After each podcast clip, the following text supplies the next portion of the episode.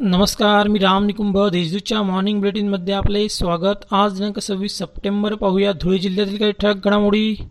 सटाणा तालुक्यातील वनोली गावाजवळ ट्रक आणि पिकअप वाहनात झालेल्या विचित्र अपघातात साक्री तालुक्यातील डांग शिरोड्यातील तीन मजूर जागीच ठार झाले. तर काही मजूर जखमी झाले आहेत. त्यांच्यावर मालेगाव सटाणा नाशिक येथील रुग्णालयात उपचार सुरू आहेत. हा अपघात गुरुवारी रात्री दहा वाजेच्या सुमारास घडला. जूनपासून तर प्रवाह झालेल्या मुसळधार पावसापर्यंत खरीप पिकांचे प्रचंड नुकसान झाले असून शेतकरी हवालदिल झाला आहे.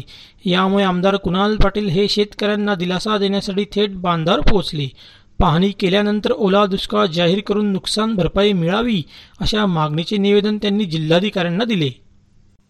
शिरपूर तालुक्यात ओला दुष्काळ जाहीर करावा तसेच पिकांच्या नुकसानीचे पंचनामे करून नुकसान भरपाई शेतकऱ्यांना मिळावी अशी मागणी भाजपातर्फे करण्यात आली. याबाबत आमदार काशीराम पावरा यांच्या नेतृत्वाखाली जिल्हाधिकाऱ्यांना निवेदन देण्यात आले.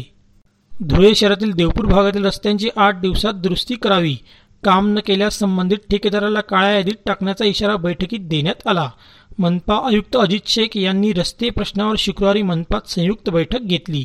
बैठकीला स्थायी समिती सभापती सुनील बैसाने भाजपचे शहर जिल्हाध्यक्ष अनुप अग्रवाल आदी उपस्थित होते. बँक खात्याबाबत कोणाला माहिती न सांगताही देवपुरातील तरुणाच्या बँक खात्यातून परस्पर चाळीस हजार रुपये काढण्यात आले. याबाबत पवन गिरासे या तरुणाच्या तक्रारीवरून अज्ञात इसमाविरुद्ध पश्चिम देवपूर पोलिसात गुन्हा दाखल करण्यात आला आहे. आता पाहूया कोरोनाची बातमी. जिल्ह्यात कोरोनाबाधितांची संख्या बारा हजारावर पोहोचली आहे. शुक्रवारी नव्याने एकशे सव्वीस कोरोना पॉझिटिव्ह रुग्ण आढळून आले.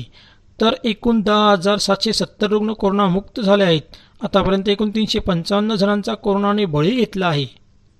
अशा होत्या आजच्या ठळक घडामोडी. सविस्तर बातम्यांसाठी वाचत रहा दैनिक देशदूत व ताज्या बातम्यांसाठी भेट that W W W dot Deshdoot dot com या संकेतस्थळाला. धन्यवाद.